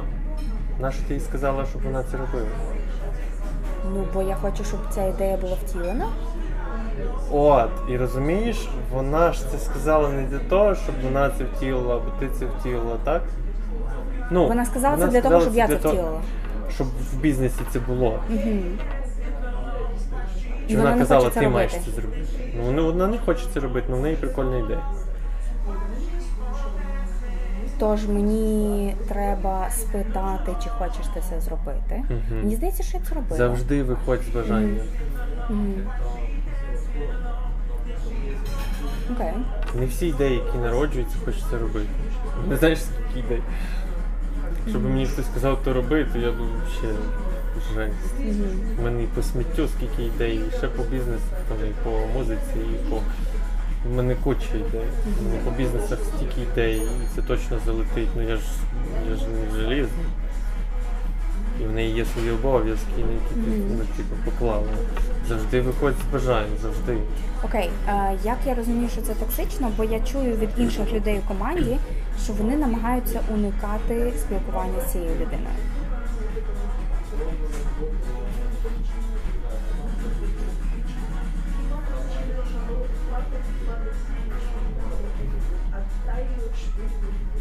А вони...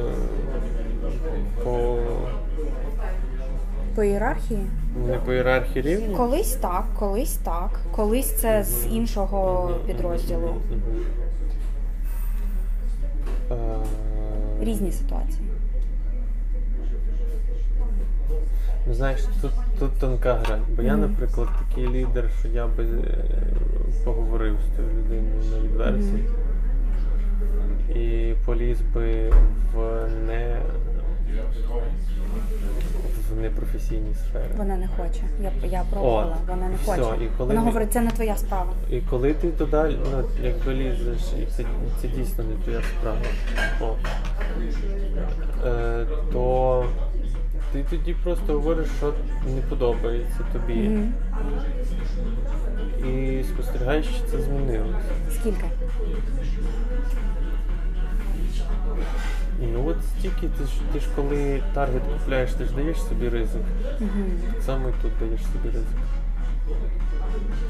Окей, якщо ти більше не готова ризикувати, якщо я відчуваю, що я не дуже хочу у цей, я відстежила, що я не вкладала так багато енергії у цей проект, бо як могла би. Бо оці звинувачення, бо я не хотіла навіть контактувати. Знаєш? Ой, тут тобі, до речі... Це моя відповідальність, так.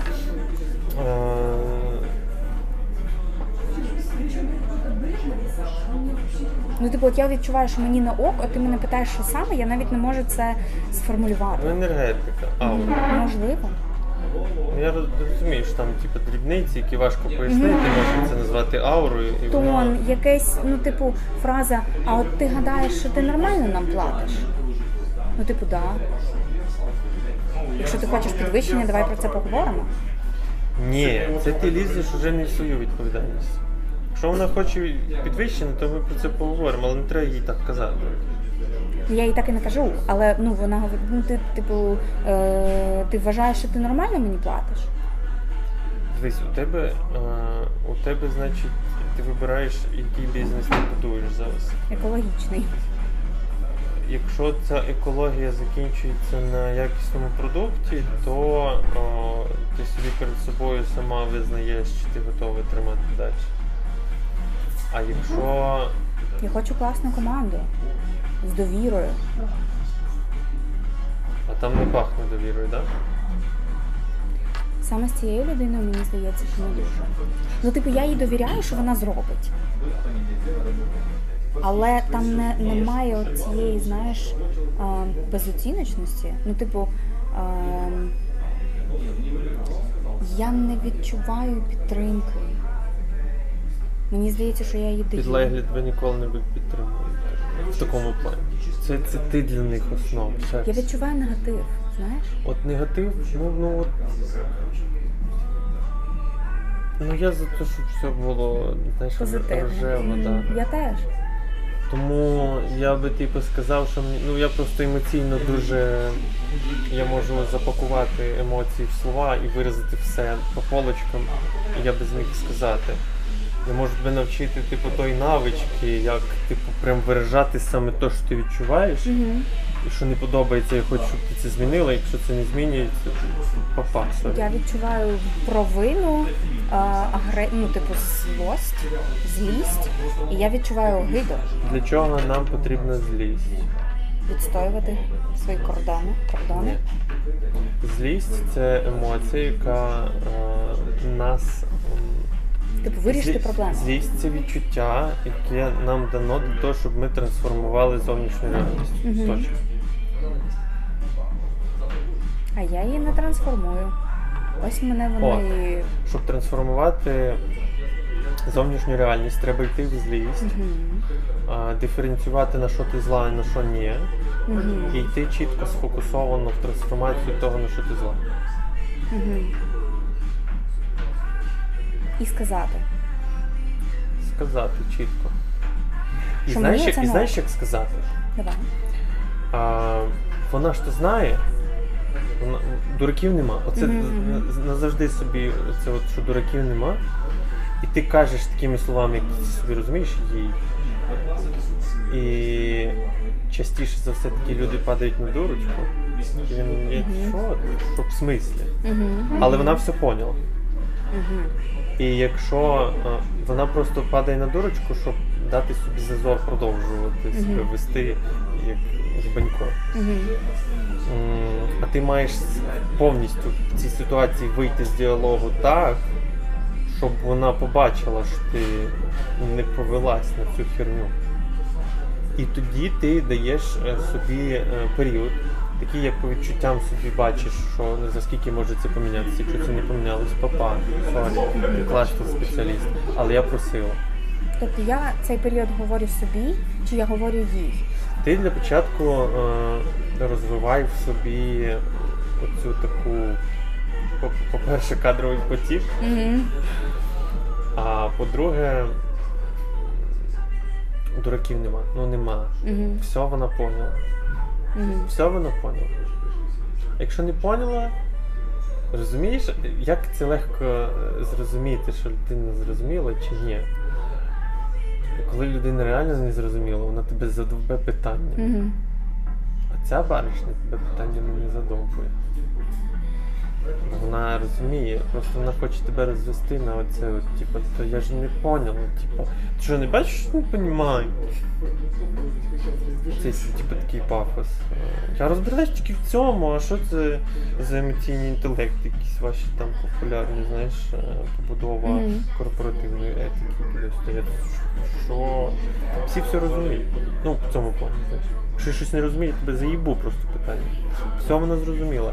І тобі треба набратися сміливості, признатися, що людина не хоче змінюватися. Я це розумію. Все, папа. Тобто, якщо не хоче змінюватися, то... Але ти маєш нормально попросити, знаєш? Нормально це я. Як до людини віднестися і сказати, мені реально дуже неприємно, я не хочу, щоб так було в моїй команді. І ти прекрасно розумієш, про що. Виходиш, не йдеш в пояснення, не дай Бог. Все, тоді вона вже тобою тоді управляє. Якщо ти пішла в пояснення, все, вона вже добилася того, бо по суті вона хоче себе відчути типу, на рівні. А це не маніпуляція? Типу, ти розумієш, про що я?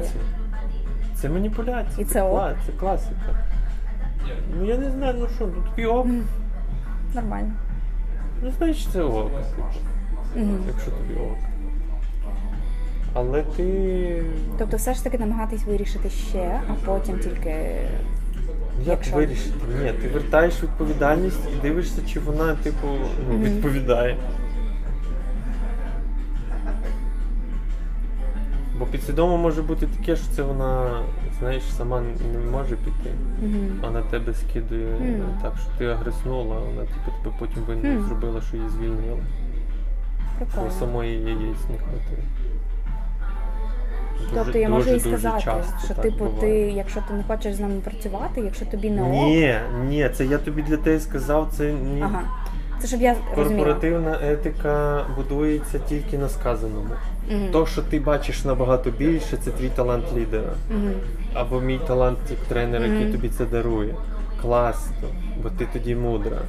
Але ти це... Якщо це не сказано, знаєш, ти маєш дозволити усім людям, це не тільки про бізнес, ти маєш дозволити усім людям, які тебе оточують, бути в тій реальності, які вони хочуть. Не знімати їх очки? Так, якщо вони собі вибрали так себе найобувати, якщо вони собі вибрали такі стосунки будувати з людьми, закриватися, це завжди форма захисту, це якась травма і всякі такі штуки, ти маєш їм дозволити. Ти будеш це все бачити, ти це бачиш уже, бо ти якби... А якщо я не хочу у це все грати? Я хочу відверті, відкриті стосунки. Так, але ти опираєшся тільки на сказане. Ти будеш бачити і не сказане, але опиратися ти на це не маєш права. Це складно. Ні. Пам'ятати, що казали, а що ні. Ні, це не складно. Це складно, коли ти розмиваєш свої зони відповідальності. Тоді це складно. У стосунках особистих. А у робочих? І тоді воно проєктується на робочих. У особистих, знаєш, ці штуки, які ти бачиш, ти маєш право використовувати тільки для приємного сюрпризу. Все. Для вияснення відносин – ні. Для вияснення відносин тільки сказане по факту. Тільки для приємного сюрпризу. У мене така голова зараз так. І що з цим всім робити? Переспати. Щоб воно... закріпилась. Дякую. Можемо закінчувати? Ну що, я тебе вітаю з прокачкою. От, і дробілюзі. Підписуйтесь на канальчик. Такий формат у нас вийшов з уже успішною бізнесменкою по... Бізнесвуменкою? Бізнесвуменкою, сорічки. Бізнесвуменкою. З школою англійської мови, яка захотіла масштабуватися. Отак я працюю для масштабування. Якщо ви хочете масштабувати свій бізнес, то отак ми пропрацьовуємо такі речі. І що ж вам сказати? Якщо це стартап, то теж так само все вирішується і дарується класні ці, які... Коротше, мислення, майндсет успішного підприємця. Бо все то є психологія і управління відповідальністю. От, а мене знаєте, ще раз нагадаю, то є Маша. Ми прикріпляємо, коротше, всі ці інстаграмчики, то все. От. Ти ще аудиторія велика, да? Ти ще мене піарнеш?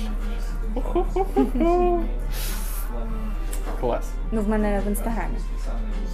Так. Знаєш, аудиторія на аудиторію. Канали зв'язку, це така штука. Донати, підписка і що там у нас. Коротше, ну ви знаєте, що робити, так? Дякую, пока.